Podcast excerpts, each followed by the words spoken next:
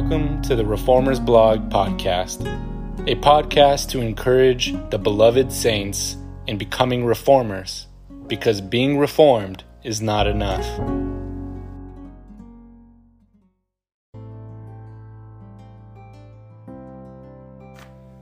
Reforming Our Music by Sean Kinnally, pastor of Stone Mountain Baptist Church in Nampa, Idaho. As we seek to root ourselves in our worship in the teaching of the Bible, it's important that we have a willingness to evaluate everything. Nothing is a given. We can never assume we are doing something the right way if it is not backed up by the Word of God. And one area I think we have made these kinds of assumptions is in the type of songs we sing, and even the style in which we sing to God in corporate worship. Rejoice in the Lord, O ye righteous, for praise is comely for the upright. Praise the Lord with a harp, sing unto him with a psaltery and an instrument of 10 strings. Sing unto him a new song, play skillfully with a loud noise. Psalm 33, 1-3. In Psalm 33, David gives us the command to rejoice in God and to praise his name. The command is not general, but specific. We are given multiple attributes of what our praise is to be like. The praise is to be given to God. In joy by the upright. We should not come before God in worship with unconfessed sin. We should not come with unresolved conflicts with our brothers or bitterness in our hearts.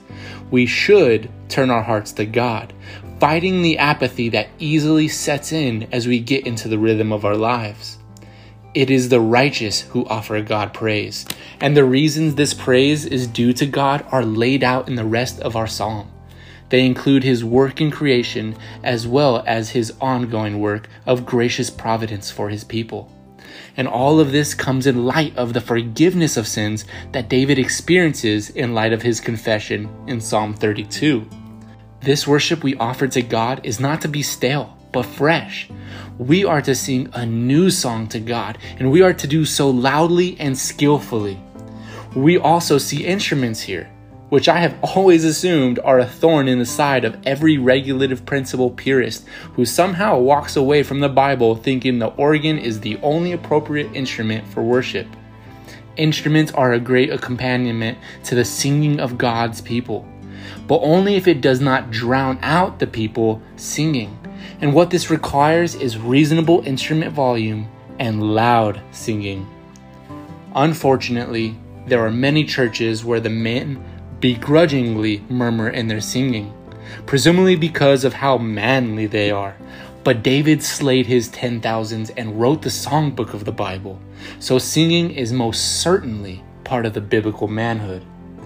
The righteous, those with hearts made upright by the grace of God, are to offer this worship by singing righteous songs. Lyrics matter, and so they ought to be biblical and rich.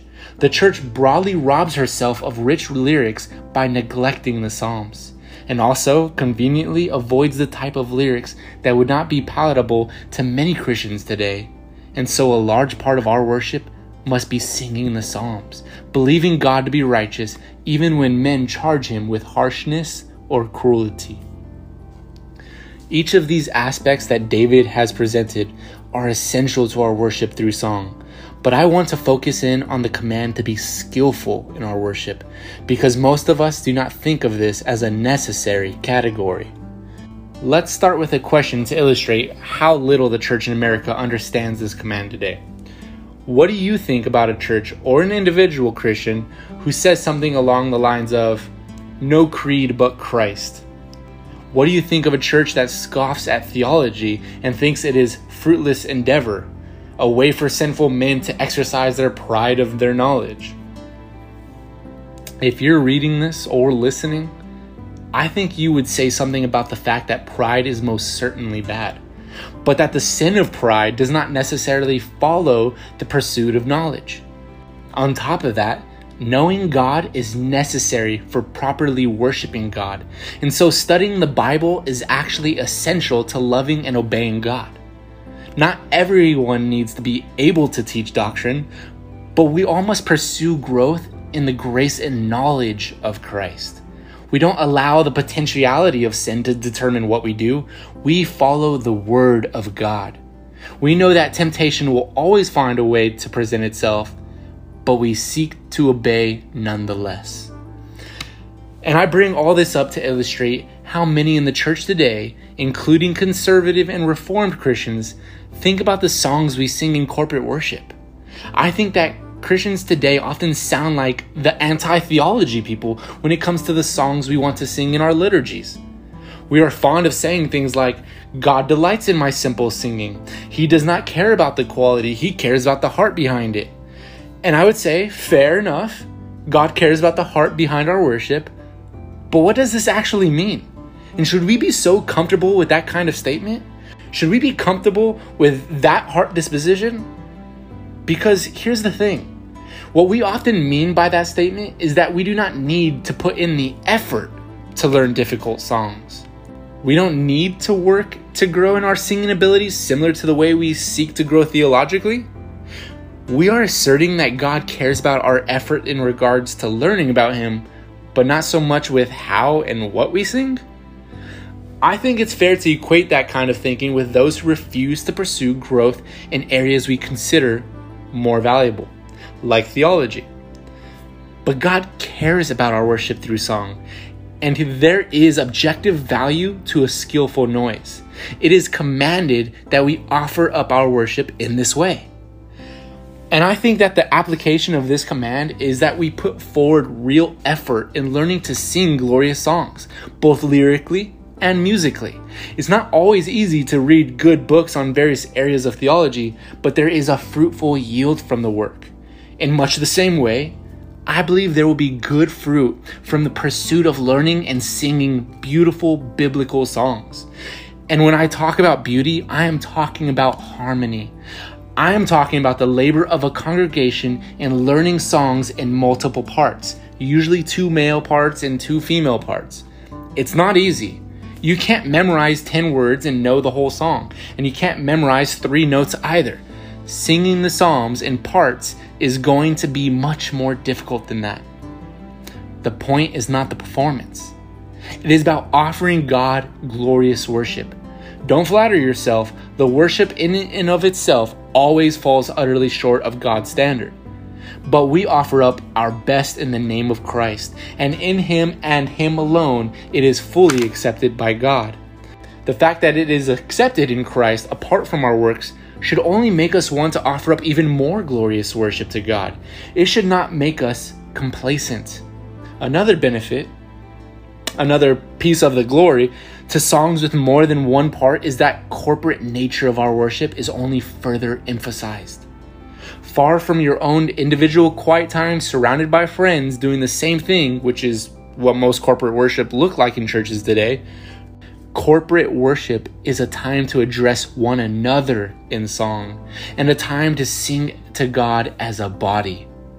We are a body with diverse gifts and abilities, and what a glory it is for that to be displayed in the act of singing itself.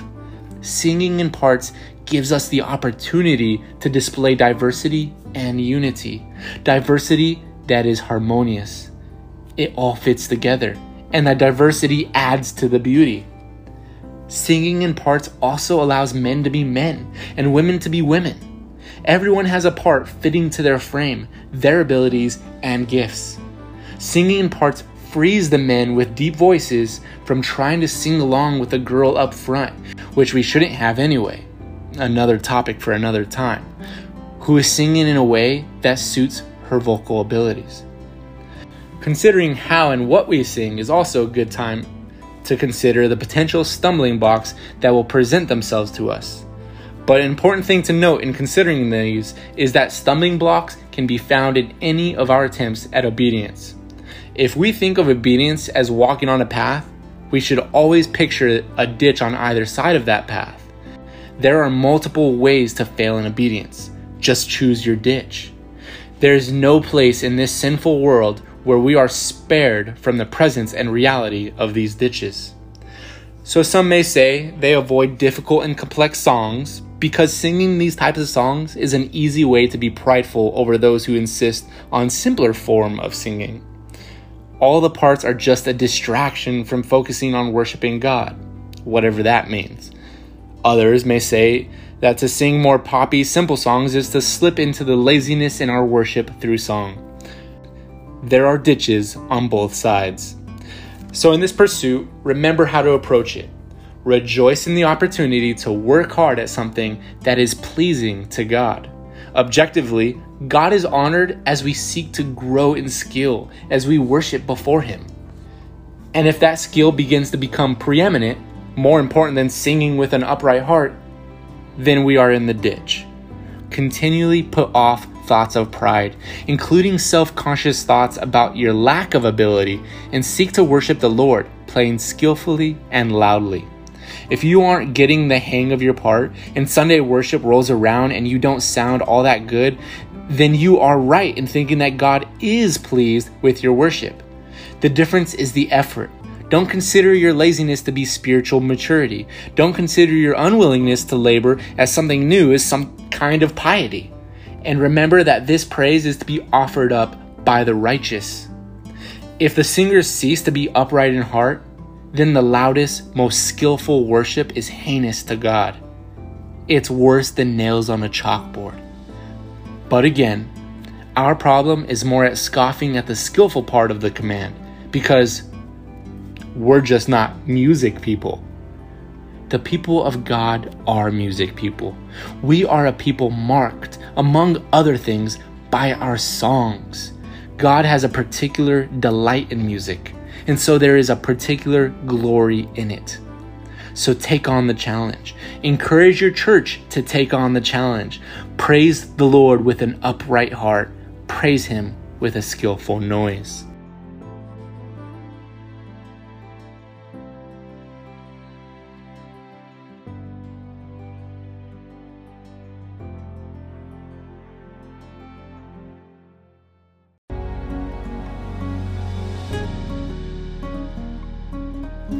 If you were encouraged by this podcast, please hit the subscribe button and share it to other reformers.